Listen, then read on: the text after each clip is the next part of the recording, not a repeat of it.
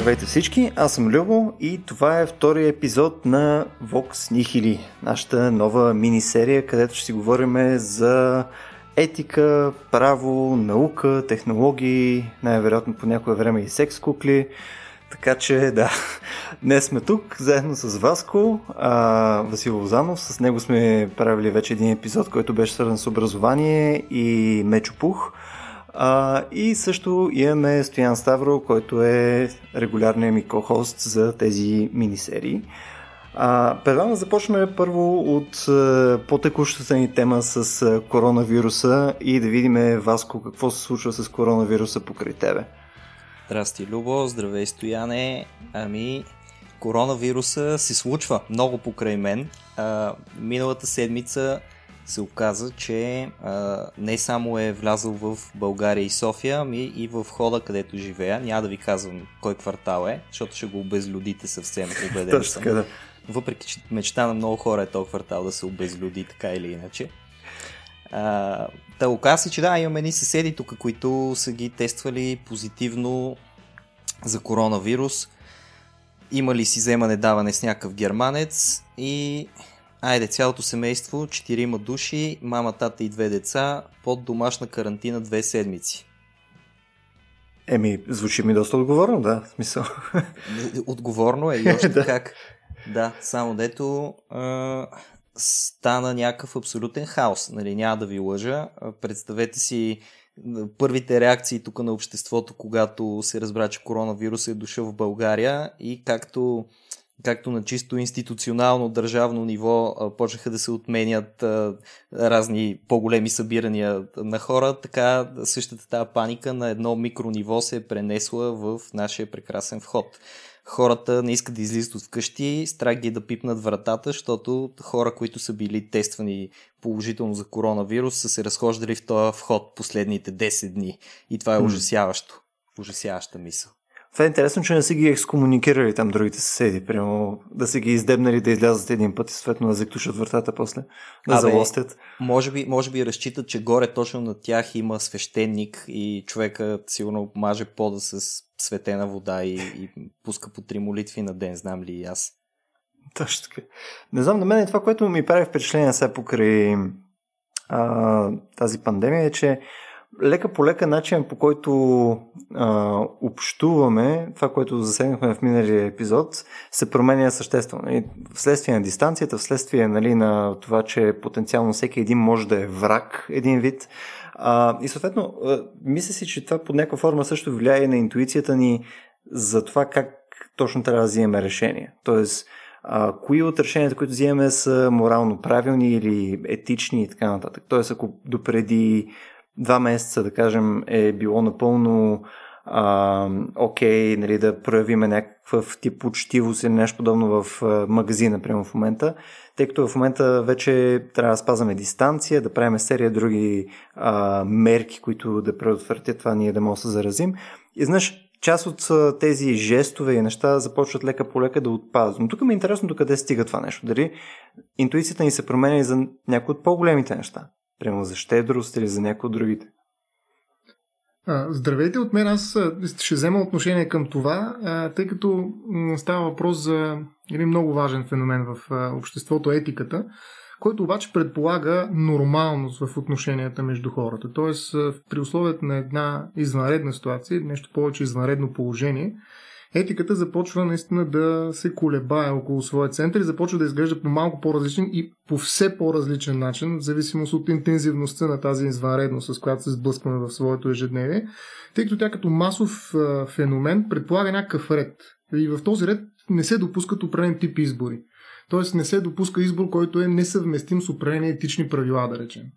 Да, обаче в една извънредна ситуация, всъщност точно такива избори се налага да бъдат извършвани. Нали, примерно, веднага да хвана бика за рогата, тогава, когато не стигат апаратите за изкуствено дишане, но хората, които се нуждаят от тях са N на брой повече от наличностите в съответното лечебно заведение, как да ги разпределим? Този избор, да речем, той не е само и етичен, той е технически, той е въпрос на управление на лечебното заведение, той е въпрос на юридическо решение също така и така нататък, но е избор, който не би трябвало да се случва. Тоест, ние така трябва да организираме нещата по принцип, че да не стигаме до такъв тип избор. В някаква степен една от целите на въвеждането на изваредното положение е именно да се предотврати, нали, чрез забавяне на процес на заразяване, нали, разпространение на вируса, да се предотврати ситуация, в която ние ще се наложи да взимаме подобни решения. Решения, в които нали, всъщност нямаме правилен отговор от етична гледна точка и всяко едно от тези решения е разрушително за лицето, което го взема. Защото как да избереш между един и друг човек при условие, че резултата от този твой избор е смъртта на единия от двамата, пък понякога и не от двамата, от няколко. Може избора да е mm. много по-тежък по своите последици. Това е всъщност избор с много-много тежки последици, които последици по принцип не би трябвало да настъпват от един нормален етичен избор в една нормална обстановка. И затова наистина извареното положение а, така разкривява малко, разрошва, както ти обичаш да използваш тази дума, етичните правила. А добре, това в крайна сметка обаче е типа избор, който серия професии, в смисъл по-скоро специализации, нали, лекари са длъжни да взимат понякога и ежедневно. Не само в а, а, такова нали, такъв тип спешно положение. Нали, смисъл, имаш, примерно, хирурзи или хора, които се занимават с трансплантации и така нататък. Те постоянно това има е ежедневието. Така е. А, тоест, те за да... Мисля, опитам се да мисля просто в а, тяхната кожа нали, под някаква форма. Те по какъв начин се задържат с съкъла си? В смисъл, а, мога си представя тежестта на едно подобно решение, но съответно а, това решение дали го минават през някаква цетка от правила, така че по някакъв начин да улекоти тяхното решение или всичко зависи изцяло от субективното им решение. То субективно, защото са и специалисти, естествено, но в крайна сметка субективното им решение. О, определено има страшно големи така, системи от правила, които ги освобождават от тази тежест, защото взимането на подобно решение, нали, да, кой живот да спасиш, нещо, което наистина се случва най-често в областта на медицината, е много тежко решение. В смисъл, това решение трудно човек може да живее, ако то е субективно обословено по своето съдържание. Тоест, действително, ние трябва да осигурим на съответните медицински специалисти свобода от, тези, от тази отговорност. Нали, те поемат отговорността до, до, до някъде. Това става чрез спазването на разписани правила, които са буквално първа, втора, трета, четвърта, пета точка, ако то и така нататък. Тоест това са алгоритми за вземане на решения, в които са интегрирани определени ценности, в които вярва съответното общество, но те са разписани много конкретно. Тоест, те те освобождават от това да влезеш в един философски диалог вътрешен със самия mm. себе си и да момента да разсъждаваш сега вече какво точно да направиш в тази ситуация, така както е възникнал. Ти обикновено и нямаш кой знае какво време да. да го направиш. Затова в обучението на лекарите обикновено се включва, за съжаление в България това не е толкова застъпено, а, обучение по медицинска етика. И в медицинската етика се разискват тези въпроси. Как се взимат тези решения? На базата на какви правила? С каква методология? А, по какъв процедурен ред, кой се уведомява, кои са нещата, които се следят, кои са критериите, които се зачитат. А, като именно в тези курсове по медицинска етика всъщност се включва и понятието за така наречената етична дилема. Която етична дилема е много особена ситуация. Всеки може би знае избора на Софи, нали, тази ситуация, която е свързана отново с едно извънредно военно положение в. Ако искаш, обясни го накратко.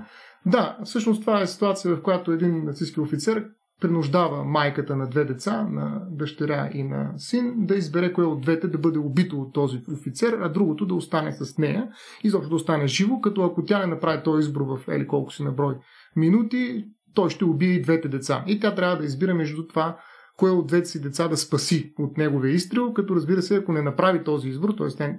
всъщност е поставена под един мета избор, а, тя ще загуби двете си деца, които ще бъдат застреляни от въпросния офицер. И нали, това е една ситуация, в която тя взима решение, нали, направене по истински казус, има и по истински случай, има и филм за това. Тя взима решение, но то е разрушително за нея и тя не може цял живот да си прости това. Това унищожава на практика, променя радикално живота и оттам нататък, защото тя оцелява всъщност.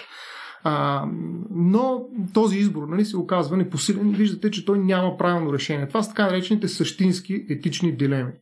Дилеми, които, виждате, те не случайно името им показва, че са а, ди, т.е. двойно разклонени. Има, имате два избора обикновено. Това са чистите такива дилеми, в които който и път да поемете, който избор да реализирате, вие всъщност грешите и то по един фундаментален начин. И съответно резултат за, те, за вас е изключително тежък.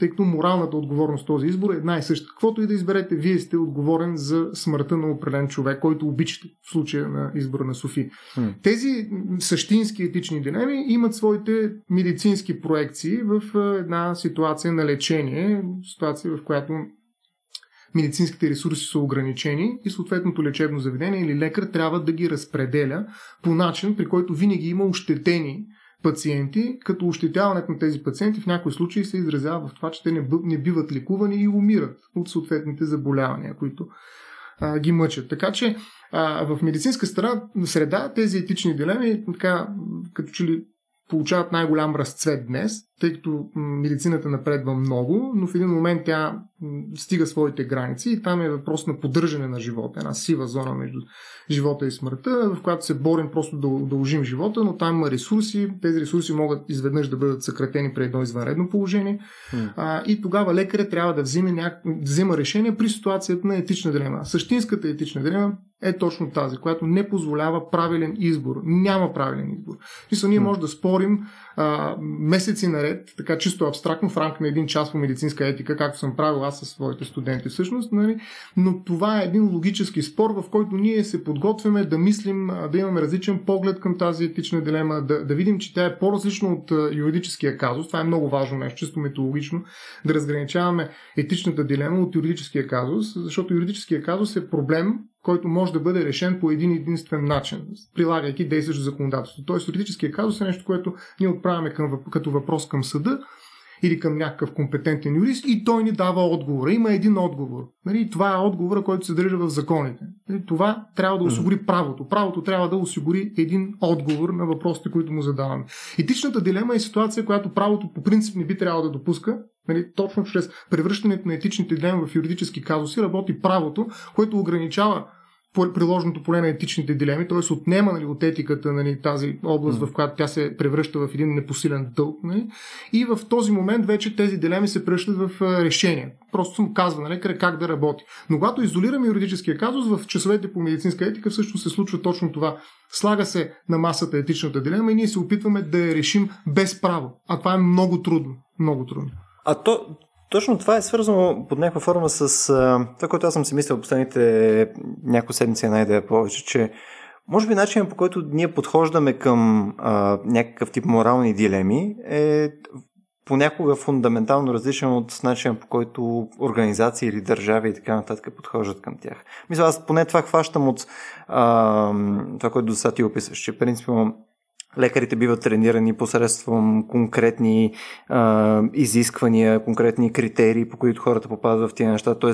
те, за да не откачат практически, имат серия механизми, по които всъщност да, които трябва да следват, нали, за, да, за да е максимално честно в рамките на системата, в която работят. Нали, това е нещо за хората, които mm-hmm. са там. А, поне то, по този начин е установено. И, т.е.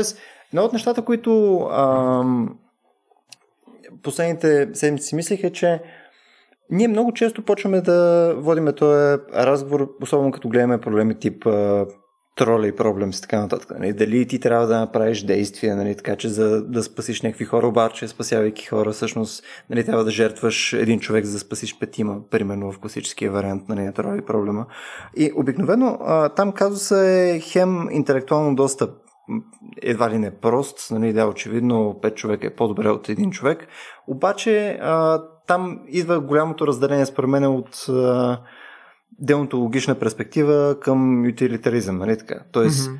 ти ако в момента решиш все пак да направиш а, да направиш тази жертва, ти еднолично да жертваш този човек, всъщност това нещо ще отнеме при теб а, някаква част от а, не само твоя разсъдък, нали, но също и ще отнеме някаква част от твоя морален компас. Нали, смисъл, нещо ще се щупи при тебе, което може би ще се загуби. И нещо, което на мен ми е интересно само да направим като някаква демаркация е дали това обаче не се променя в момента, в който казваме, че ти не си човека, който взима решение, а е, примерно, да кажем, правителство, което трябва да вземе решение, компания, която трябва да вземе решение. Това ми е по-любопитното на мене. А, аз, ако може да взема думата, mm-hmm. да, ви, да ви метна към една идея във връзка с това, което казвате. А, Поправете ме ако греша, обаче нямаше ли един клон на етиката, някаква прагматична етика, който се занимаваше точно с тая идея как а, излизаме вече от личното пространство и навлизаме в едни по-обществени рамки и, и етиката не я разглеждаме толкова лично, а, ами я гледаме като а, на, на една по-голяма скала. Попадали ли сте на някаква информация за това? Аз лично не. Всъщност това е бягство от етика към право, според мен, защото в момента, в който формализираме етиката, т.е. превърнем в алгоритъм, поредица от правила, на базата на които избираме формално, в този смисъл и етичните кодекси, които станаха много интересни и така много модерни напоследък, всъщност са именно такъв изход от етика към право. Нали? Това е един процес на хибридизиране на етиката, в който тя наистина се обезличава в някаква степен и се пръща даже в някаква степен и в математика. А, и точно тук това исках да кажа всъщност, че а, етиката, която прилича на решаване на задачи нали, в една безопасна среда, учебна най-често или пък просто развлекателна. Някой реши просто да види дали може да реши тази загадка, като някоя друга китайска загадка. А, всъщност бяга много от а, същността на, на моралните решения, които са винаги лични, нали? винаги са свързани с една лична отговорност, вътрешна. Няма друг, който да ви хване в тази отговорност, освен собствената ви вътрешна, нали, както се нарича, съвест. Тоест, това е една отговорност вътре във вас и затова вината и изобщо личните отношения към а, вашия избор е определящ. А, и поради тази причина, възприемането на етичните дилеми като задачи с а, определен брой верни отговори, от които някои от тях са по-подходящ с оглед постигането на определен количествен резултат, т.е. Нали, 5 човека се спасяват, разбира се, че е по-добре от едно, 5 е по-голямо от едно, нали, това е математика, това не е етика. Напротив, етиката би сложила знак за равенство, нали, ако трябва да тръгнем от една деонтологична представа за етиката, за това, че не трябва да допускаме смъртта на който и да е било, като живота на един човек не е равнозначен или пък е равнозначен, макар и да не е равнозначен, но има същата тежест като живота на всеки друг, пък и не е съпоставим чисто количествено. Но този утилитаризъм, как да кажа, е позволен и е мислим именно защото ние гледаме на етиката като някаква задача. Тролния проблем е точно една такава, как да кажа, маргинализация на личния характер на моралната отговорност, когато вземаме решения в областта на етиката. Нали, това прескачане на полето на личната отговорност към изчисления и сметки ни позволява наистина да решим троля и проблем, много други като него, етични дилеми, но всъщност бяга от етиката. Това не е същинската морална дилема, в която попада един човек, ако той наистина се намира в тази ситуация. И затова а, се прави разлика и в науката а, в начина по който човек гледа на тези дилеми, тогава, когато е в една безопасна учебна установка, когато той не участва, а гледа отстрани, от трета позиция, и тогава, когато той изпадне в тази ситуация, нали, което често се случва именно в лекарската, медицинската професия, или по време на извънредна ситуация, на извънредно положение. Тогава нали, вече той участва в цялото, в вземането на своето решение с, така, бих казал, с цялото си тяло. И цялата химия, която го тресе в момента, предвид екстремността на ситуацията, в която той трябва да вземе едно непосилно на практика решение, нали, да убие един човек за сметка на друг, а, претегляйки броя на хората или нещо друго като фактор, който иначе знае теоретично, тогава тази химия му показва всъщност и цената на моралния избор, който извършва. И тогава се оказва, че се намесват много по-силни фактори, като например дали този човек ти е симпатичен, дали този mm. човек е по-близо до тебе, чисто физически, дали той е по-близо до тебе родствено, дали го познаваш повече. Така странно, обаче, само секунда. пред някой друг, да. Само, само секундата да върна една стъпка назад, обаче. Смисъл, тук те наистина влизат тези фактори, ама то може би разговора не е толкова дали влизат практически, а дали е... Трябва да се отчитат. Да, дали, дали е морално отговорно да се отчитат. Мисъл, тук аз съм напълно съгласен, че ако утре ме ме поставя в такава ситуация, където аз тази взема подобно решение, дори да не е толкова кът интелектуално, нали, като а, дори да е толкова кът, който е един човек за петима и така нататък. Аз мисля, че ще блокирам. Аз не мисля, че съм способен на такова mm-hmm. решение. Това е по-скоро типа решение, което а, нали, се взима от хората, които ние описваме като герои. Нали, хора, които нали, имат малко по-различен а, деца вика, исторически а, натиск върху обществото нали, през времето. Идеята ми е, това са хората, за които след това говорим с години. Нали, така. Защото те са били е способни да вземат адекватното решение. Да. Но а, преди да влезем в тази тема, тук по-скоро ми е идеята, че а, ако а, все пак има някакъв а, вариант, по който ние да кажем, тези неща ще са по-бенефишъл, нали, по- по-полезни за обществото, Този начин трябва да е посредством организации, посредством държава, посредством а, някакви външни лица, които да са по отдалечени от тези субективни фактори, които иначе всеки един от нас като индивид, като индивид нали, със сигурност ще ни влияят. А, то не се ли случва всъщност точно това, когато говорим за, ето, за някакви организации, за някакви институции, а, всъщност те се, освен че се отдалечават чисто, чисто в, в пространството от тия хора и чисто емоционално, съвсем нормално, като взимаш решение, примерно, за един град или за една държава, ти да не можеш да, да си съчувствен на всички хора, които са там. Mm. Ти трябва да приемеш някаква средна позиция. Нещо, което там е разумно, което за повечето би работило. Нещо, като ли... максимизира щастие, да. Да, не, не е ли точно това, което а, пък а, Стоян спомена малко по-рано, че а, тук вече играе математиката, играе правото, т.е. лишаваме от ония чист, най-чистия морален аспект този въпрос. Тоест ти като е, човека, който трябва да вземе някакво отговорно решение, всъщност следваш някакви правила за взимане на това отговорно решение. Да, естествено имаш лична отговорност, да, естествено имаш някакви избори, но самата ти отдалеченост от, от този казус го прави по-скоро като един механичен процес. Поне така ми се струва на мен. Тоест не, не е толкова. Не, не, не отива толкова много в, в проблема, то пак е проблем на етиката, но някакси малко бяга от етиката, обвивайки се в правила, обвивайки се в институционалност, в държавност или в някаква друга организационна форма.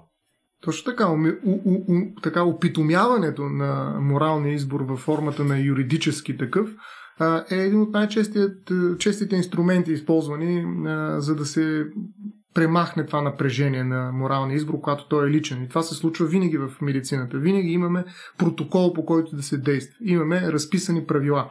Нали, когато го няма, нали, трябва да седнем преди да възникне ситуация, да го изготвим, за да сме подготвени, когато тя е налична вече. А, но ето един, една разновидност, да речем, която връща етиката отново в играта на тролия проблем, която може да бъде разгледана именно в един теоретичен план на първо място. Вместо да бутате някой от моста или пък да махате ръчката на влака нали, от едната към другата посока да върви, той може просто да се хвърлите вие. Да речем. Нали, това е ето един случай на саможертва, която вие проявяват някаква върховна добродетел, ето, времена за герои, нали, това са хората, които ще бъдат помни, които жертват а, собствения си интерес, собствения си живот, за да спасят някой друг. Смята се, че това е също възможен избор и нека да разсъждаваме дали той е морален, дали всъщност а, това да жертвам собственото си как да кажа, право да бъда на безопасна раз, дистанция от случващото се, нещо повече да се включа като решение жертвайки собствения си живот дори, дали това не е всъщност морален избор, който етиката изисква. И, макар, че това никой, никое право не може да го изисква. Това е отвъд mm. всякакъв е, обхват на юридическия радар. Правните норми няма как да изискват подобно нещо, но дали го допускат е един много важен въпрос. Дали можем да го направим и дали правото ни позволява. Това е един от въпросите, които между другото много често се поставя в медицинската етика.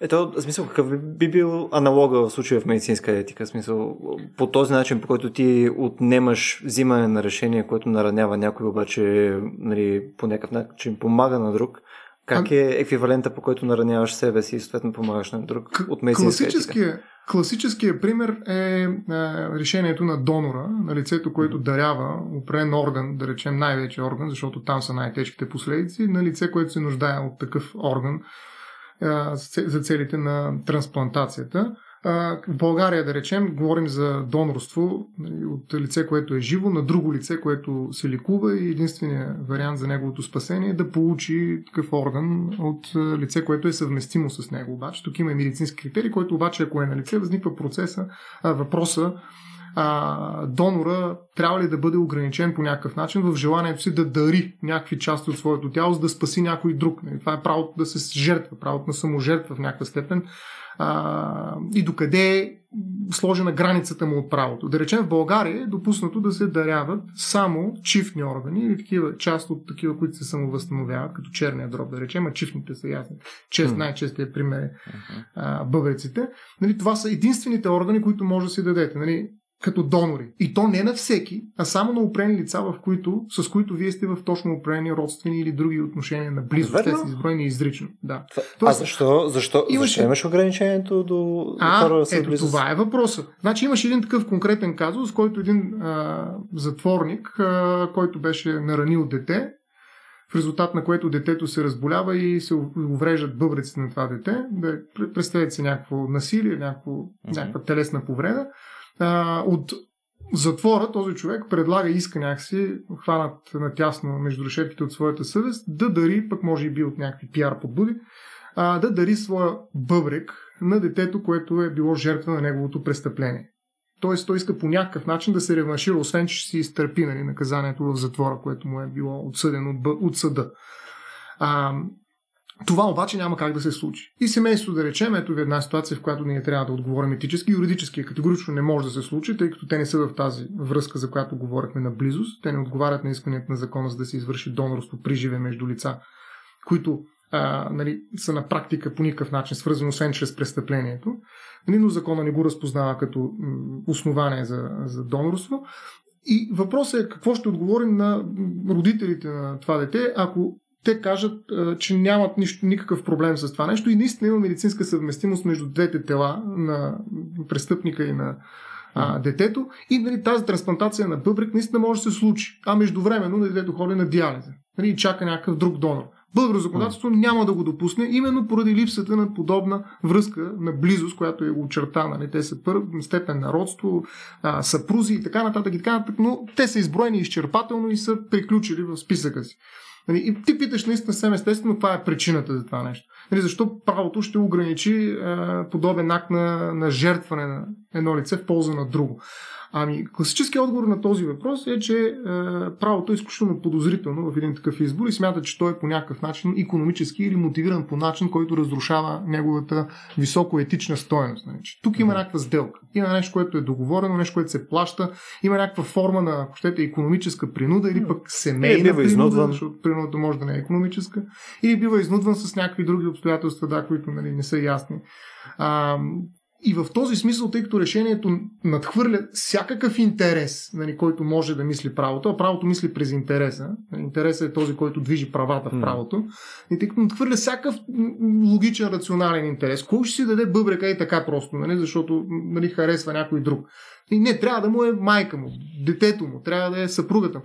Mm. И тъй като този мотив не се разпознава от правото, той е изключително подозрителен. Той е суспендиран. И е казано не. Такъв мотив аз не мога да призная и съответно не мога да кажа на някой лекар да дойде ти вземе бъбрека, за да го сложиш ти да го сложи той в тялото на съответния реципиент. А, това е така фундаментално съмнение, че такива решения не могат да бъдат вземани юридически. Имаше един филм Seven Pounds, не знам дали сте го гледали, в който mm-hmm. един баща искаше да дари много хубав филм, гледай го Васко, а, искаше да дари сърцето си на своето дете. Като разбира се, това е едно дарение, което няма как той да преживее.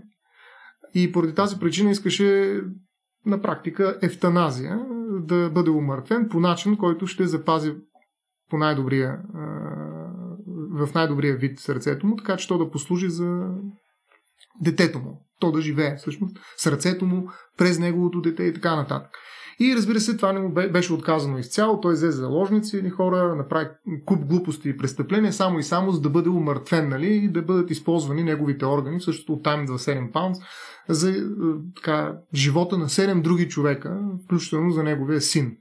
А, и това е един, така как да кажа, жест, който е категорично отвъд закона, категорично против закона, категорично нали, води до а, извършване на престъпления, N на брой, които бяха извършени, бяха показани в този филм, но в крайна сметка е един акт на, може би, върховна добродетел за много хора, които гледат отстрани нали, и виждат в това нещо смислено. Нали. Ето ви как етиката надраства правото. Но това в правото не може да се случи. Нали. В правото това е абсолютно невъзможен избор. Идеята е, че тези избори трябва да бъдат а, как да кастрирани от право. Трябва да бъдат и, изчерпани и всички възможности за тяхното реализиране, защото те са а, те са непосилни. Нали, тези герои в правото всъщност са хора, които нарушават закон. Едно нещо, което спомена, между другото, при 5 минути някъде, за... Също, даже май Васко го каза, че ние по някакъв начин нали, правим като абстракция а, тези проблеми, нали, когато те минат през някаква институция и ние създаваме разстояние нали, между човека и а, този, от който има нужда в случая. И нещо, което всъщност се замислих е, че изглежда, че точно където пък има дистанция, пък физическа дистанция и, и когато не говорим за институция към граждани и така нататък, примерно говорим от тебе, Васко, към човек, който е в Вухан, Китай, а, изглежда, че нашите интуиции за какво е а, правилно или количеството щедрост, което искаме ние да, да приложим или а, нашата ангажираност като цяло с хора, които просто не са в непосредствения ни кръг на близост, изглежда фундаментално различно. Сега, някакъв много а, крайен пример мога да дам. Нищо, давай. А, а е. А, ако да за кажем... Точно така. Е, няма да е за секс кукли, стояне, смисъл, няма още. Знам, че държиш. Не, нека да бъде за секс кукли, окей. Okay. А, ако ти прямо в момента можеш да си купиш секс кукла за 3000 долара, да кажем, каквато ти си харесва стояне, а, ако може да си купиш тази секс кукла и много искаш да си я вземеш. В смисъл, тя е там някакъв ново поколение, сега не е с някакъв AI, е примерно просто с някакви много допълнителни екстри.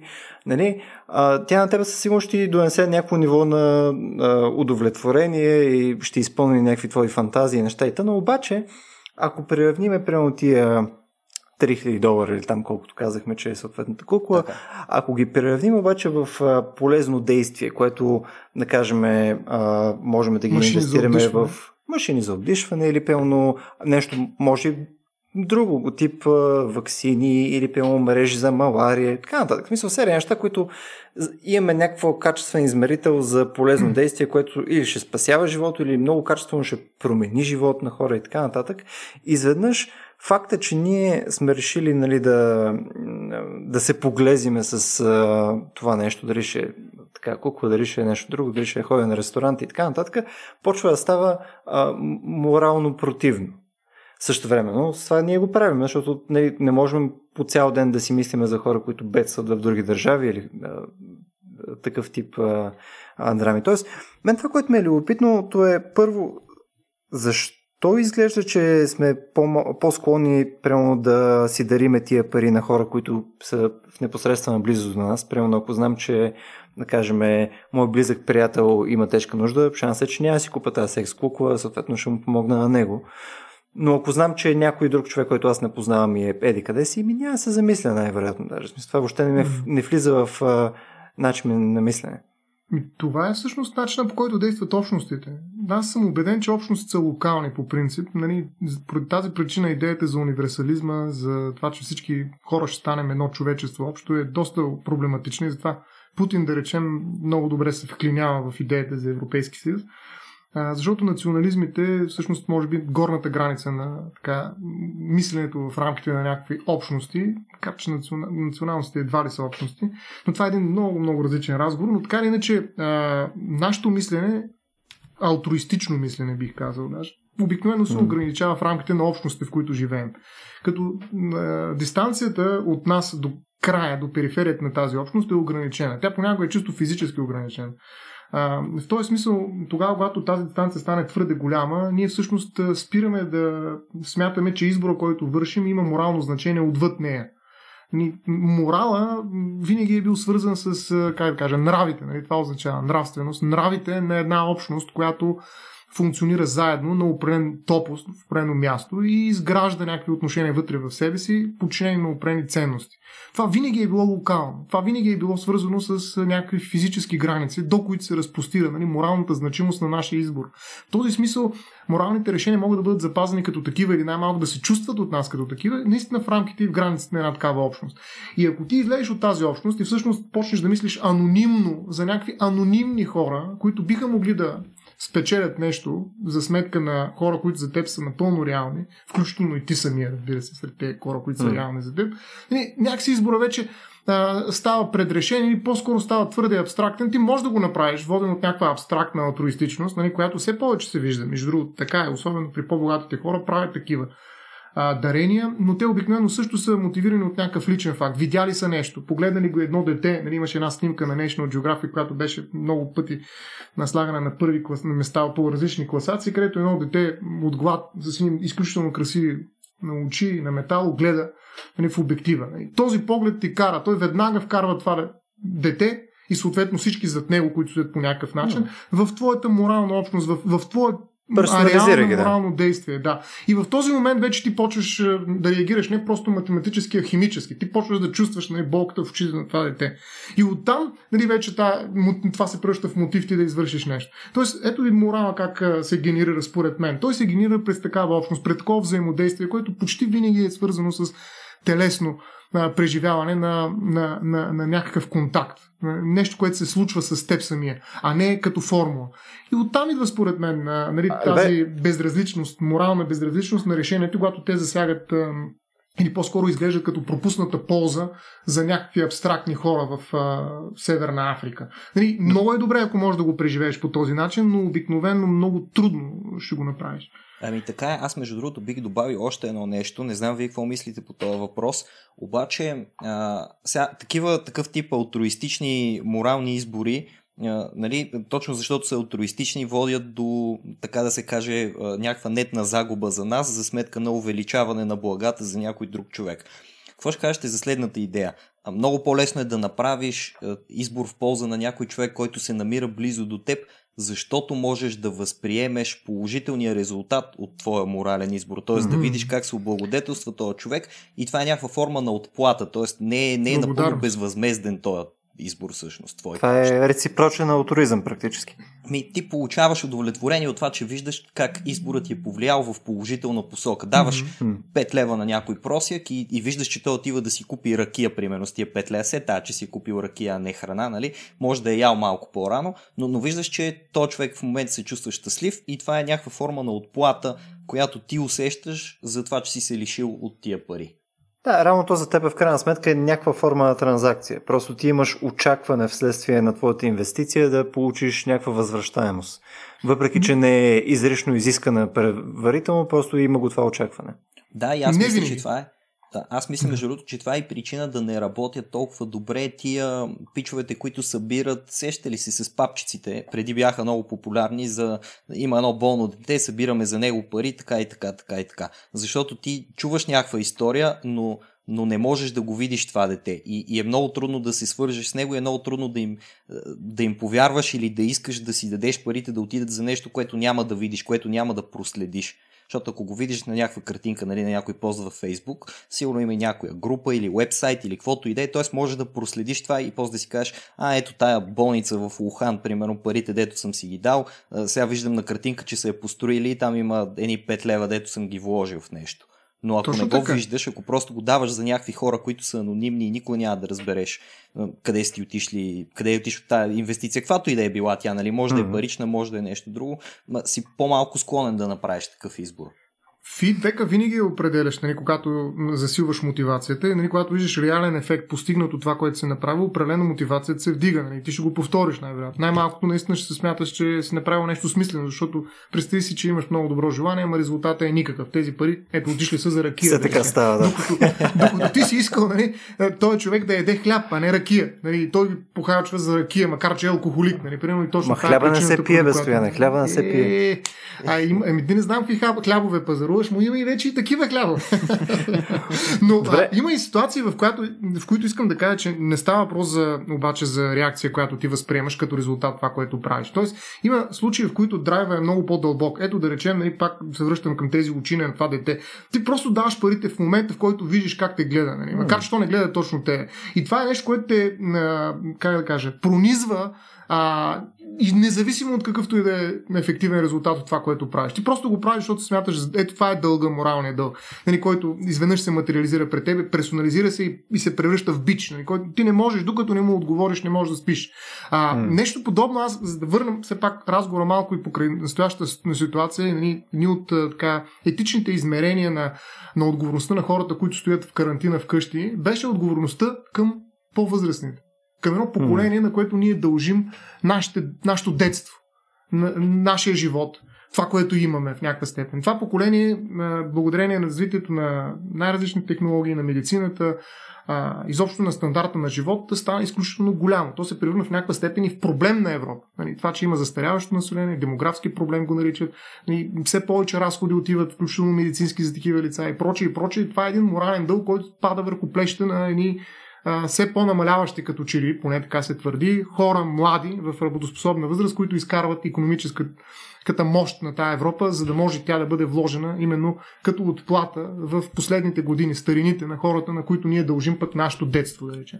И този морален междупоколенчески контекст, в който беше поставен на идеята за карантината, е още едно морално лице, в което, ето виждате, а, тук а, залога не е свързан с някакъв конкретен ефект. Дали нашите възрастни роднини ще бъдат живи, ще останат живи или пък ще бъдат заразени, как ще бъде на конкретната линия, в която се развие вируса за тях, а по-скоро тук нали, ние играем друга карта. Карта не толкова в пространството, нали, защото тази общност, за която преди малко казах, докъдето стига погледа, да речем, нали, е по-скоро свързана с някакъв морален топус. Нравите са топологизирани в рамките на някакъв ландшафт. Тук вече говорим във времето. Ето, пак има нали, ограничения пространствени в България, в Европа, но връзката е във времето. Хората, които са били унези, грижат се за мен, докато аз съм станал това, което съм и съм сега в момента способен да кажа някакви неща по въпросите, които ме питаш. И аз, който стоя и мога да направя нещо по този въпрос. Тези хора разчитат на мен. Аз трябва ли да седа заради тях в къщи, нали, 15, 20, 30, колкото дни hmm. се нужда? Или пък мога хода да се правя каквото си искам, защото вируса няма лови, аз съм все пак под границата, която най-много е уязвена от този вирус. Нали, ето ви междупоколенчески, като той е в рамките на съществуващи в момента поколения. Тоест това са поколения, които се засичат. Много по-сериозни стават моралните проблеми, когато говорим, излизаме вече от вируса, а, и когато говорим за отношения с бъдещето на планетата. Нали, какво правим ние с околната среда днес? И какво наследство ще оставим на нашите правнуци? които все още не, са, нали, не съществуват, всъщност. Но ние в някаква степен влизаме, можем да влезем в някаква абстрактна връзка морална с тях и да кажем, нали, имаме ли някаква отговорност към тях. Да. А те също са доста отдалечени от нас, просто в, във време, да. не в пространство. И те ще заварят един свят такъв, какъвто ние го оставим за тях. Бе, аз, тук имам, аз тук имам един въпрос, който може би обхваща и двете неща. А, сега в крайна сметка, а, защо защо ние сме по-склонни по-скоро да помагаме локално, а, защо сме склонни да помагаме емоционално, както казваш ти, а, стояне смисъл, mm-hmm. промпнати от някаква емоция, което подозирам пак е свързано с най-вероятно нашето еволюционно минало, защото нали, отново е било под някаква форма тия емоции са се развили вследствие на това, че ти помагаш повече на локални. Не знам. Подозирам, че може би има някаква връзка. А, въпросът ми е, че а, имаш някакво състояние, което ти е в момента, ама това не е ли по-скоро в момента по-скоро бък, отколкото фичър? Нали, не е ли нещо, което по-скоро ние трябва да се опитаме да, да се стараем да сме а, по-добри от това нещо, отколкото да приемем, че това е начин по който работи и съответно ние просто да чакаме следващото нещо, което ще играе с емоциите ни така, че да станем изведнъж дарители Ето, и прочее. А как е, да сме това е въпрос за 1 милион лева. Ами, принципно, имаше един пич, който, а, сега не знам как му се казваше организацията, от щатите. Ще го линкна след в епизода, даже си записвам Добре. този път, за да го линкна наистина в епизода, за разлика от всичките останали 200 пъти. А, той има една така дарителска организация, който а, стимулира хора да даряват там хикс количество от приходите си към там серия конкретно а, организации, там, Against Malaria и така нататък, но на, на него конкретно а, а, идеята му е да стимулира хората просто да мислят повече в посока на какво могат техните средства да вършат. И той ги нагледява там, той прави конкретно толкова е за това нещо да казва, че вижте, аджба, вместо наистина си купите тази секс кукла или прочее, това наистина може да спаси живота и в крайна сметка това е нали, морално абхорабъл, ако не го правиш. Мисля, той го прави малко по линия на карата да се чувстваш виновен, ако го не го правиш, което ага. изключително много ме дразни, но няма значение. А, идеята ми е, че а, това е един от начините по който, нали, ако си го налагаш като някакъв хабит, а, е много трудно, но ако си го наложиш като нещо, което автоматично да, а, да го отдаваш, пием представи си, всяко десето число от месеца, както ти хващаш и си плащаш тока, водата и така нататък, минават и ти взимат ни хикс лева, които отиват за дарения за хикс фундация, която ти си харесал. Нали, това не е ли някакъв начин, по който ти да можеш да шорткътнеш всъщност тази твоя интуиция? Защото иначе всеки път тази го взимаш като решение.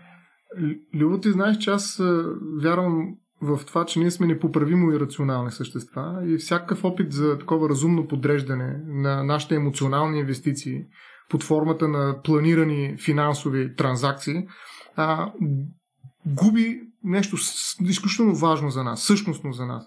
А, нека компютрите и всички алгоритми, които ще измисли изкуствения интелект, да се подчиняват именно на такива формални, рационално подредени в редици стройни правила.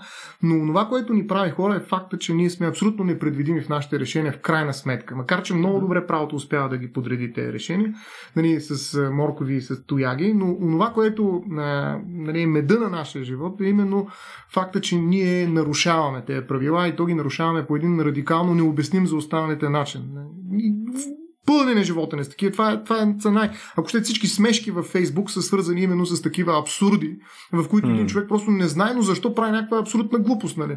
Нали, никой не може да. да обясни поведението му. И това е веднага край. Точно нали, да, Особено в Перник. А, къде ли не, да. А, и всъщност това е, как да кажа, това е сърцето на нашия социален живот, ако щеш, нали, е, така малко силно казано, разбира се, много силно даже бих казал, но това е нещо, което ни различава от е, бъдещето на, на изкуствения интелект, нали, макар че може и това да се симулира в един момент. Okay, а, и аз но... смятам, че това е хубаво. В смисъл, че това е нещо, което искаме да запазим.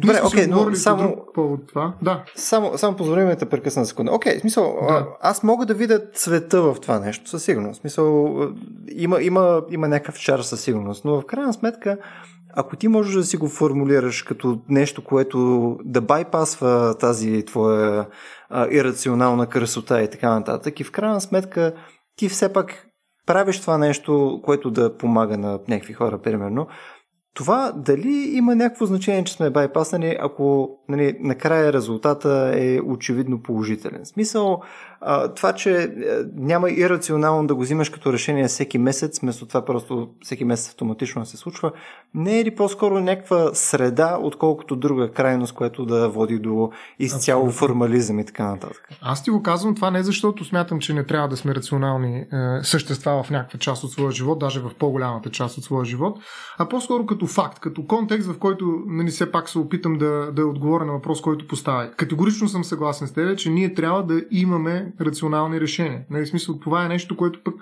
много философи смятат, че дефинират човека като разлика в сравнение с всички останали живи същества нали, на тая планета, пък може би и в цялата Вселена. А, но не е ясно. А, та, няма как да избягаме от рационалността. Ако ние искаме да свършим някаква работа, ако ние искаме да сме морално отговорни, ние трябва да сме и рационални. Но въпросът е, че в тази рационалност, онова нали, необоздано и рационално ядро, което е в нашето тяло дълбоко, в дълбочината на тялото ни заложено от най-различни химии, биологии и прочее, всъщност продължава да съществува под някаква форма. То не, не е генератор на хаос, нали? Напротив, то се овладява и рационалността ни е именно с една такава, как да кажа, един емоционален гръбнак. Тоест, ние имаме а, една база, емоционално ядро, която ни дава смисъл на рационалните решения, която ни дава мотивация да ги следваме, която ни дава мотивация да ограничаваме именно хаоса в нашата биология, за да постигнем определен резултат, в който вярваме. Защото ако ние загубим този емоционален гръбнак на решенията си, които иначе взимаме рационално, ние на практика ще спрем да взимаме тези решения. Ще ги делегираме на някаква машина. Нали, това е, нали, според мен, от най-големите опасни сценарии на бъдещето. Когато просто всички почне да ни пука. Е, защо да ни пука като услов, като нали, на, на, този, този проблем се решава по алгоритъма на Ели кой си, или пък този проблем има а, аксиомата на Ели кой си. Всички проблеми ще бъдат решени ясно, рационално, нали, даже по невероятно добър начин. А, всъщност, битката за това да запазим тази емоционалност и въпреки това да сме рационални същества, е битката всъщност да бъдем морални същества, според мен. Нали, ако ние не сме в такава ситуация на битка, нали, т.е. не усещаме нали, този конфликт вътре в нас, ние не можем да вземем морални решения. Ние просто следваме определени команди. И това прави изкуствения интелект.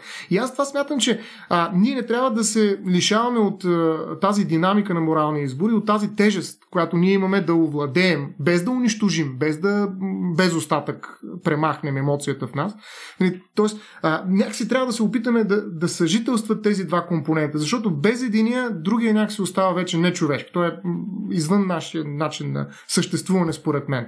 Нали, аз не бих го разбрал. Нито един, нито другия. В никакъв случай не бих казал, казал, че ние трябва да сме изцяло някакви а, ирационални същества, които правят непосилни за въображението на другия неща. Или пък а, нали, рационални машини, които нали, просто следват определени правила. Нали, двете е ясно, че ние не сме да, такива.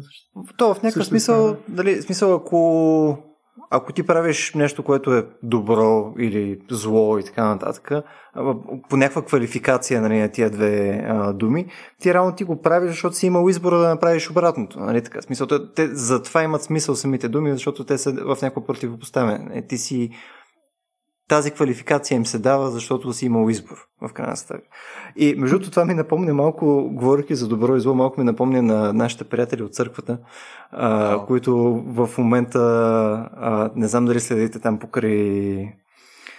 Ами, факт е, че в момента, да, все още а, нали, събиране в църкви и прочее в България не са забранени. Съответно гледах някакви безумни картинки там, където хора целуват икони, кръстове и така нататък беше, не знам, смисъл, аз имам малко а, конфликтен, а, как да го кажа, конфликтно отношение с църквата, бидейки и аз а, един такъв а, неприятен атеист.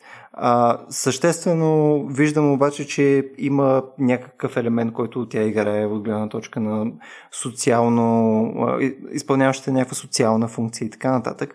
Но, примерно, в момента аз мога да кажа относително отговорно, че те се държат тежко безотговорно с нали, доста рисков контингент.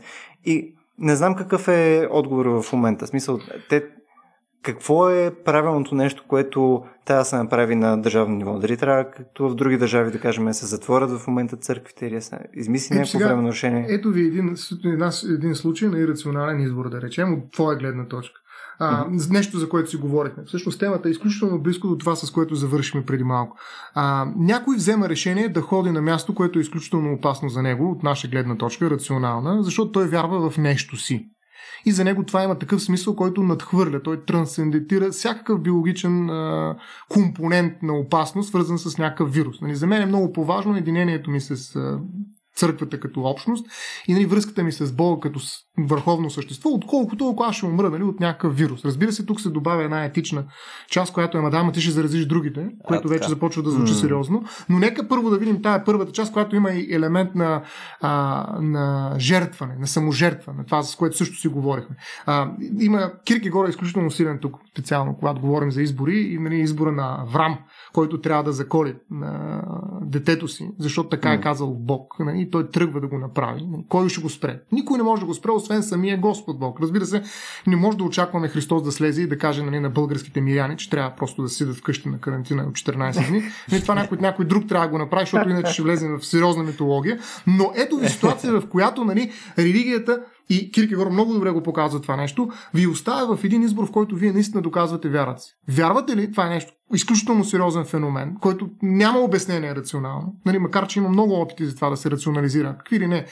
Кента Амбарийски, Аксел кой още не, не измисля какви не доказателства, които са рационални за съществуването на, на Господ, нали, поради това ерго давайте сега да вярваме в него, т.е. ние имаме рационален избор, да вярваме Паскал, да речем, също има изключително добре залог за това как всъщност да, да вярваме рационално, но така или иначе, в крайна сметка, вярата в едно такова върховно същество е абсолютно ирационален избор, който обаче дава огромен смисъл, т.е. зарежда целият ти живот със съдържание.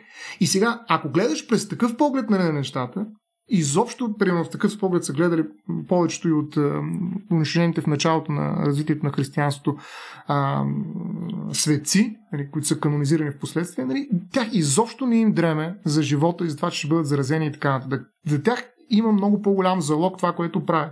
И изборът им е рационален, но той е смислен. Той има смисъл за тях. Така, до тук ако говорим само за тях. Нали. В смисъл, до каква степен нали, отговорността за себе си може да я поемиш и съответно да я прекрачиш нали, тогава, когато искаш просто да а, избереш и рационално от гледна точка на останалите. В момента обаче, в който нали, това вече се пренася в социален контекст, в който има еретици, т.е. хора, които не вярват, твой избор в някаква степен става някакво такова псевдопокръстване на останалите.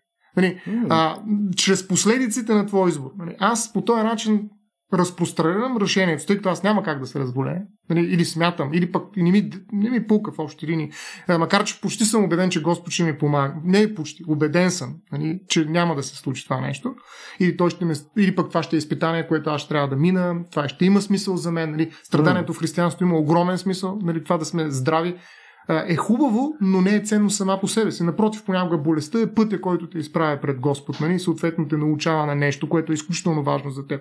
Така че никой християнин не бяга от страданието, не бяга от болестта, не бяга от заразата, ако ще. Напротив, нали, това са хората, които отиват да помагат на другите, нали, и те много често страдат от това. Но тогава, когато, нали, а, на, как да кажа, християнството е на битово ниво, т.е. това става въпрос за много хора, които просто отиват да вземат нещо от една лъжица и да си тръгнат вкъщи. Тоест не става въпрос за някаква наистина, как да кажа, това може и по някакъв начин да пренези усилието на много хора, за което се извинявам и съжалявам наистина, но има много хора, които го правят като навик, наистина като някакъв ритуал, който те трябва да направят, защото така е казано в календара на църквата. А, тези хора, разбира се, не могат всичките да бъдат преравнени на светци и нали? съответно да смятат, че техният избор е, как да кажа, религиозно-цивилизационен. Тоест това са хора, които взимайки този избор показват нали, какво християнство има в България. Нали? И то е на, на световни на, на светлини години в сравнение с, примерно, католическия папа, който нали, разпусна, mm. така да се каже, цялата а, аудитория. Нали, да се работят от вкъщи. да, да, да се молят от вкъщи. Хо, не, хом църква. Нали, така. Хом чърч. да. А, тоест, или, с, или през някакви апове, да не влизаме в технологичния вариант нали, на, на, на, на религията. Но на а, православието, тъй като това е ортодокс, ортодоксалната вариация на, на християнството, а, е много характерно именно с това свое настояване върху някакви неща, които са точно, бих казал, а, свръхдеонтологични. Тоест тук трябва, казвате да заколиш сина си и Авраам отива да го коли. Това mm-hmm. е положението. В смисъл, ето, той не коли себе си. Забележете. Той коли някой друг и това е най-близкият му там, където си говорихме, че моралните решения са най-лесни, т.е. най-лесни за да запазиш такъв човек. Да. Но той трябва да го направи. И именно в тази ситуация всъщност се поставя. Това е ситуация, в която църквата поставя своите а, а, така, последователи, е екзистенциална в момента. Тя е ключова. Тя е изключително, не знам до какво степен това се разбира, но всъщност залога за църквата на тази ситуация наистина е голям. Огромен е. Аз, между това, което си мисля, че също е под някаква форма свързано с а, разликата по начина, по който взимаш решения, морални решения, general, и разликата, по която пълно институции взимат решения. В смисъл, отново тук изглежда, че е доста сходно. В смисъл, ти в момента, ако а, ти си човека, който така или че иска да ходи на църква, ти си човека, който нали, да да продължиш да имаш този достъп до Бог и така нататък. Ти можеш да си вземеш твоето ирационално решение, но тук вече е въпрос на държавата да каже, че това не е окей. Okay. Мисля, и тук вече идва тая тежест, която да ти е при организациите. Аз затова мисля, че отговорността тук е, е споделена много сериозно между църквата и институциите. Просто ако се позволява хората да посещават храмовете и да целуват там икони и да лъжици да си слагат в устата и така нататък, аз не знам какво правя, защото също като теб съм по рождение екскомуникиран, даже не съм и кръстен, не знам за вас. Mm-hmm. Държавата тук е отговорна. Тоест, ние, ние имаме един социален феномен, който надхвърля много сериозно пределите на просто църквата. Нали? Ако кажеш mm-hmm. там хората, които отидат, се заразяват само те и не го разнасят никъде и това е техния избор и защото вярват, отиват и го правят, е, би било едно. И кажеш, окей, знаели са рисковете, решили се, отишли са, направили се го. Но когато това е потенциална опасност, те да се приберат вкъщи, да го предадат на някого, той да го предаде на някого и така mm-hmm. нататък, това според мен е държавническа безотговорност, без да соча с пръсти да обвинявам, mm-hmm. просто прилича на такова нещо. Точно тук е една много важна фраза. Нали? Знаете, аз не съм от този свят. Нали? Е, има два свята, в крайна сметка. Света на божественото, там където всъщност държавата няма никаква роля, не е нашия свят. Нашия свят е на Цезара, т.е. на държавата. И затова mm. едно от характерните неща пък на православието е, че държавата е на първо място като институция, която управлява обществото, когато говорим за нашата човешка ситуация, преди смъртта, преди възкресението на мъртвите и така нататък. Тоест, църквата сама по себе си, особено в нашия контекст, никога не е оспорвала предимство на държавата, когато урежда отношенията в нашия социум. И аз наистина смятам, че има абсолютно регулативно пространство, в което, напълно договорено с църквата, държавата може да въведе определени ограничения. И тези ограничения няма как да бъдат успорени от църквата, защото нали, на това са ограничения наложени от този свят. И поради тази причина има, а, бих казал, чисто теоретично, ако щете, богословско основание, а, в което да се допуснат такива ограничения, които са държавни, нали, те са външни. Не самата църква ограничава. И аз мятам, че това е помощта, от която се нуждае в някаква степен, в кавички, разбира се, а, църквата. Нали, някой друг да го забрани, а не тя самата. Да.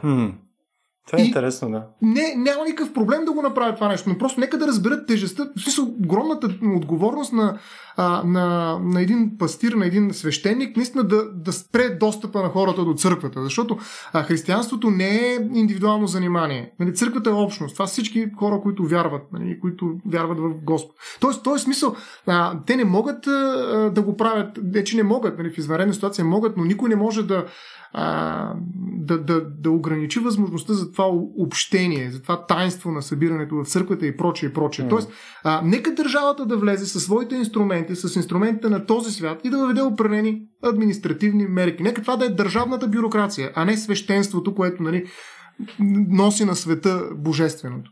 Така че аз така го виждам това решение също.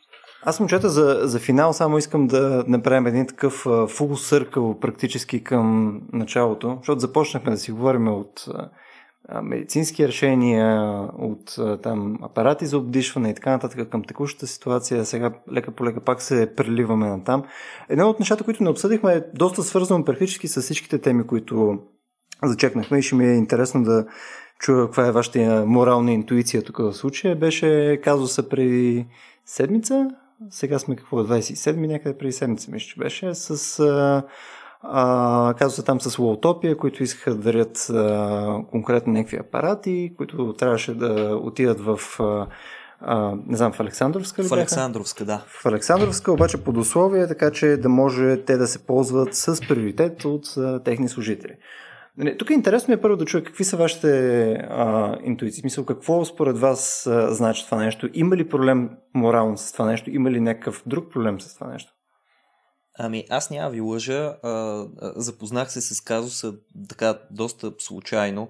А, подметнаха ми го като въпрос една вечер, защото сега провеждаме часове онлайн и миналата седмица ми беше много взета с организацията на училището през интернет.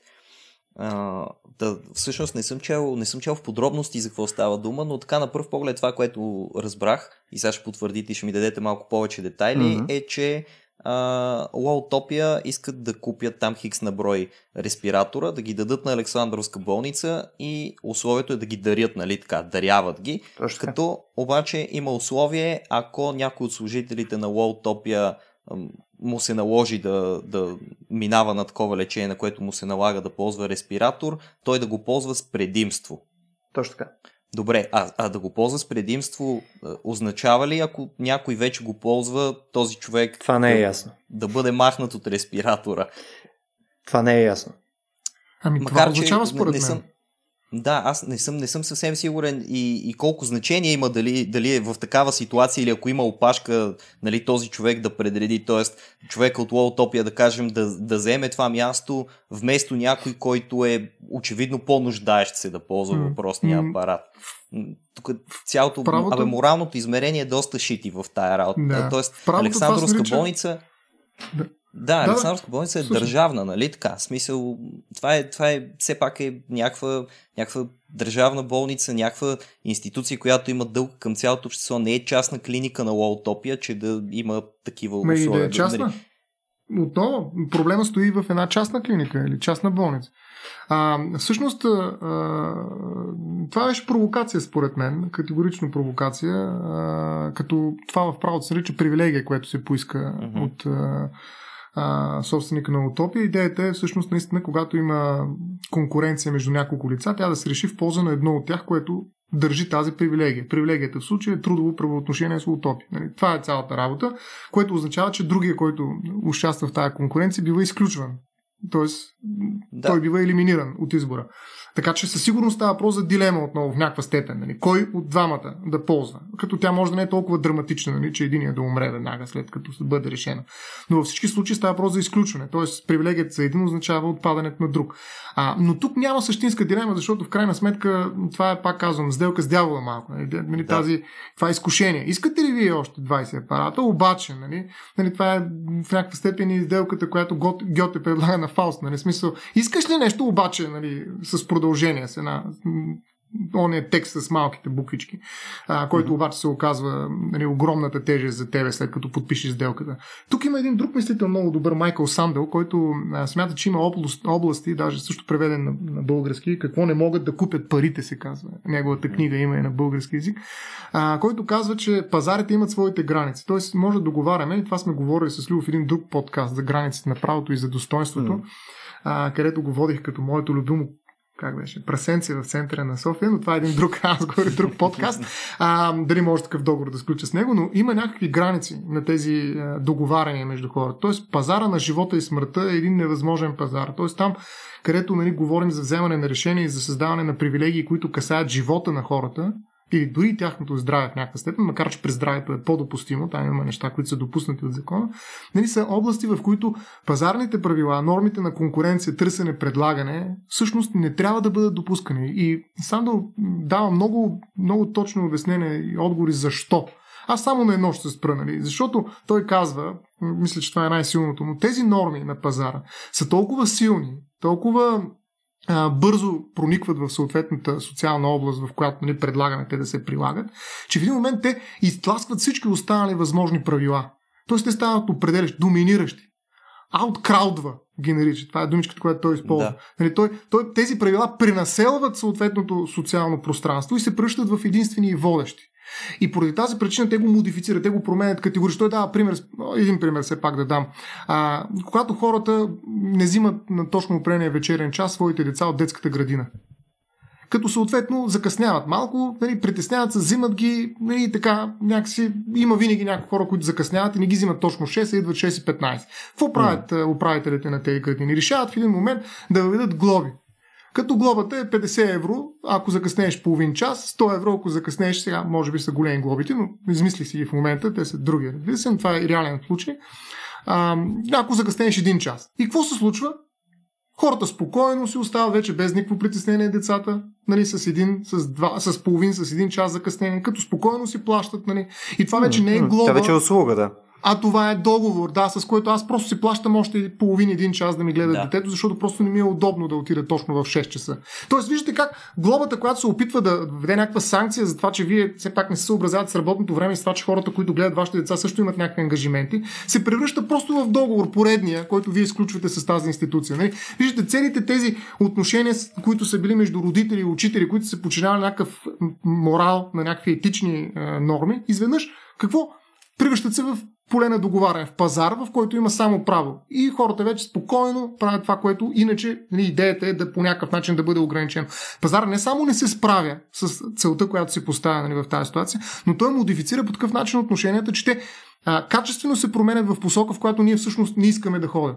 По същия начин казва Сандел и не само той. Ако ние вкараме пазарни правила там, където не се търгува човешкия живот, включително, примерно, да търгуваме с органи на човешкото тяло и прочее, и прочее, и прочее, много са примерите, ние всъщност ще направим точно това. Ние ще изродим тези отношения, ще ги решим от техния смисъл, от тяхното съдържание, тяхната социалност, такава, каквато я познаваме в момента. И затова ние не трябва да допускаме преговори и договаряне по определени теми. Това е всъщност него теза, аз напълно признавам и тази провокация на утопия намери своя много ясен отговор. И в момента, в който хората се замислиха, видяхте колко бързо се събрах хора, които предложиха, защото те на всичко отгоре не бяха го приели, ми бяха и купили, доколкото си спомням тези. А, или бяха ги поръчали тези респиратори и всъщност трябваше да се набира не знам, може би, поправете ме ако греша, да се набира от обществен фонд, нали, т.е. от хора, които да даряват конкретни средства, за да може да се изплати нали, тази поръчка, защото те отказаха в последствие това дарение с тежест mm-hmm. която е неморална, разбира се. Абсолютно неморална, да. Добре, аз тук всъщност обаче ще продължа малко нататък темата. Аз съвсем нарочно това го оставих за накрая, тъй като ние минахме през серия различни неща, където си говорихме точно за, за дарение като цяло, за начин по който ни се променя а, нашия, нашата морална интуиция в време на криза и така нататък. Защото според мен, въпреки че съм относително съгласен с Стоян, според мен това нещо, ако си представим текущата ситуация, нали, не дай си Боже, ето, има и Боже, а, нали, отиваме повече към зле в, във времето. Нали, да си представим някакъв worst case сценарий, в който нали, всъщност при нас наистина болниците биват с абсолютен шортиш конкретно на апарати. Да приеме, че, нали, че проблем е по-прост, отколкото в момента го разглеждаме, защото нали, не са само апаратите, също и квалифициран персонал, и лекари, и медицински сестри, и конкретно и конкретни mm-hmm. стаи, където, нали, мал, малко по-сложно, отколкото да си говорим само за апарати, но ако си представяме, че конкретно ботълнека е тези апарати. И след два месеца, да кажем, ние сме много след капацитета на тези болници и съответно, ако наистина в момента имаме тези 5, 10, 20 апарата, наистина просто ще фанат и ще спасят хора. Какви хора ще са, няма значение, въпросът е, че ще спасят хора. Дали са хора на логотопия или не. В крайна сметка, не мисля, че лекарите това ще ги интересува при положение, че те ще имат инструмент, с който да го правят. Идеята ми е, че в момента а, да взимаме този тип решения, нали, тези а, деонтологични нали, морални решения в момента а, от името на болницата и така нататък, е една идея, нали, думата малко е щупена, нали, една идея е по-лесно, а, но може би след два месеца, ако е тази ситуация, това решение ще е фундаментално сложно и може би е невъзможно. И според мен тези обстоятелства а, нали, е нормално наистина по този начин да променят нашата интуиция за тези неща. Как Тоест, ти каза? да кажеш, всъщност? След два че... месеца, ако имаме същата оферта и има този шортич, аз не мисля, да че, аз не мисля, че ще има много хора, които ще са способни да кажат не. Добре, обаче тогава не говорим ли все пак за една извънредна ситуация, в която трябва да се предприемат извънредни мерки? Нещо, което е извън реда на нещата, нали? Оттам идва и е. идеята за извънредност. Нещо, което е по принцип няма да направиш, но в този случай ще се наложи, защото, ето в случая, добрия ефект. Се тая дали 5 човека ще спасят тия апарати, които са на лоутопия или не са на лоутопия, ще имаме петима mm. души, които ще сме спасили. И повече, естествено. Това, което, около което, както каза в миналия подкаст Любо, танцува Любо, е Аха. е думичката изкушение. Значи въпрос е наистина на изкушение, защото нали, ние сме абсолютно убедени, че всъщност това не е правилно. Обаче тази оферта може да бъде изключително изкусителна в една ситуация, в която нали, положението е извънредно и ние виждаме ползата от приемането. И т.е. пак утилитаризъм. Отиваме към това, че в крайна сметка, добре, бе, дай да, да направим този компромис, политически, морален и всякакъв друг, нали, за да може да спасим малко повече хора. Нали, след това псувайте ме, говорете ми какъв съм нали, лош и така нататък, но в крайна сметка mm-hmm. аз съм спокоен, защото спасих някакви хора. Точно. Нали, смисъл, а, излизам извън нали, морала и в някаква степен имам собствено оправдание за себе си, нали, знам какво съм направил. Сега, а, въпросът е дали може да оцелеем след такъв избор. А, дали може да оцелеем по същия начин, по който вярваме в това, което твърдим, че е ценно за нас, след като сме направили такъв компромис. Нали, това е точно, има много такива фирм, филми, които играят с точно този аргумент на дявола. Нали, офертата, изкушението на дявола, който нали, намира точния момент, в който ти предлага нещо, което ти кажеш, абе чак пък, сега толкова ли е важно в момента нали, а, а, морала? Нали, това толкова ли е важно? Вижте, хора умират. Нали? Най-важното е да, да оцеляват. Ама не. Оказва се, че морала, и това са героите, които доказват на стоеността на морала, и тези, които отказват точно в този момент. Нали, това са хората, на които морала разчита, за да може той да продължи да живее. Най-вероятно това ще го направят много хора. Тоест, много институции, бих казал по-скоро лечебни заведения, биха приели в едно изключително извънредно такова, което ти го описваш положение, нали, офертата, за която ти говориш. Нали, и те ще кажат, да, в крайна сметка, гледайте се работа. Нали, моля, часовете по философия, Васко да кажеш, там да си говорят нали, с децата тези неща. Тук спасявам хора аз. Нали, аз спасявам хора, не ми говорете просто за философия, празни приказки. Нали, смисъл, аз знам какво правя, така че дайте да не си говорим неща, които вие не разбирате, нали, защото сте в момента пред микрофоните вкъщи, бъркате си в ухото и си мислите, че сте голяма работа и знаете за какво говорим. Всъщност, аз спасявам хора. Тук при мен mm. умират. И аз гледам как умират, защото нали, всъщност вярвам в какво? В това, че нали, не трябва да допускам нали, да ме изкушават в uh, някаква морална дилема. Нали, някакви хора, които имат пари и ми ги дават, ама аз не ги взимам. Нали, да, това ще се случи, аз съм убеден, но смятам, че на морал дължи много и всъщност нашето общество, в крайна сметка, защото се изгражда на тези ценности, но не е хора, които ще кажат не. Те не, не е необходимо даже и да са много.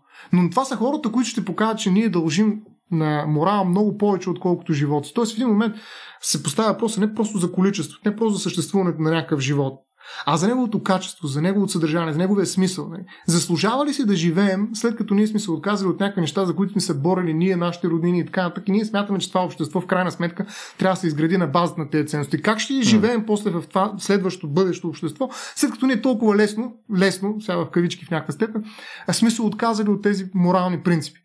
Нали, аз мятам, че трябва да има такива хора, изключително важни са за нашата общност, нали, които да кажат не, ама на всяка цена. И да кажат, mm. аз предпочитам да умра. И това са хората, които в края е Ботев. Какво е направил Ботев, нали, за да има България, да речем. Нали, той е казал, аз предпочитам да умра, обаче няма да, нали, да подпише някакъв договор. Примерно, ние да сме с някаква, някакъв статут на провинция, да речем, в Турция. Примерно, могаха да го изкушат с това. И ще кажат, да знаеш колко хора ще да бъдат спасени. Нямаш да умрат толкова народ нали, по това възстание и така нататък глупости. Нали, приказки някакви в твое писма до не знам си коя, твоя любима. Нали, смисъл, дайте да се фанем нали, сериозно тук и да видим рационално как да решим проблема с Турция. Нали, не, трябва някой просто ирационално да отиде, нали, да каже не и да плати живота си. Това е начинът по който нали, в крайна сметка морала наистина се превръща в оная сила, в която ние, ние го виждаме в момента. И аз съм категоричен, че трябва да има хора, които да кажат не, дори в тази ситуация, Любов, в която ти нали, се опитваш да ни поставиш. Хм. Аз това между което а, на мен в момента ми избълбуква на повърхността е, че а, точно този тип решения, този тип, а, както ти ги наричаш, нали, герои и така нататък, а, или съответно хора, които нали, искат да постъпят по някакъв по-пазарен механизъм и така нататък, а, много ясно излизат на повърхността в а, такъв тип кризи.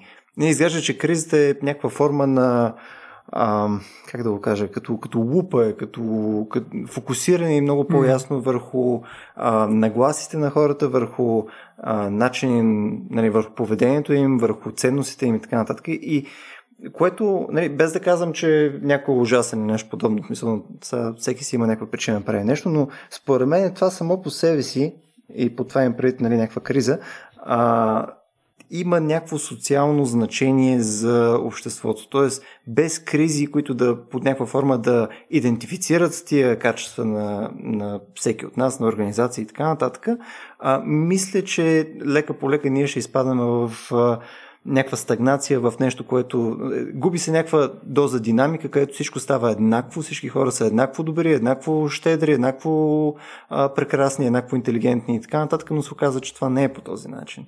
И, и мисля, че е полезно да се вижда, че не е по този начин, защото в крайна сметка това дава някаква доза цвят и а, дава някакво значение на нещата, които правим в ежедневието ни след тези кризи.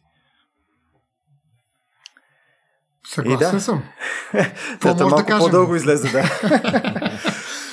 Добре, момчета, да ние, ние доста, доста, доста продължихме, май час и нещо вече го избихме. Ми пак, е, прекалихме, но да, да. да се надяваме, че има умерени граници, да. Но нищо, все пак споменахме някаква доза за секс кукли, което със сигурност ще трябва да дарим повече време за трябва бъдеще. Трябва да обещаем, да. Обещаваме, обещаваме. Секс куклите някак. В смисъл, те са важна част от поне моето ежедневие. Извънредно, да. да. Добре хора, еми, благодаря на всички, които ни слушаха час и 16 минути. А, надявам се това ви е било интересно от нашия пореден експеримент с а, Vox Nihili. А, благодаря също на всички, които ни подкрепят в а, платформата Patreon. А в момента в тия смутни времена а, на нас това ни е доста полезно, за да може да си държим организацията, що го да жива. А, всеки един от вас, който му е харесал това, което до момента говорихме и иска да чува повече подобни разговори, както и да вижда други дейности, като нашите а, онлайн лекции, които сега правим всяка седмица и другите им подкасти, също може да дари на patreon.com raciobg. А, този път аз имам честа да не го правя супер awkward с Петко, затова го правя супер awkward сам. А, благодаря ви и до нови срещи!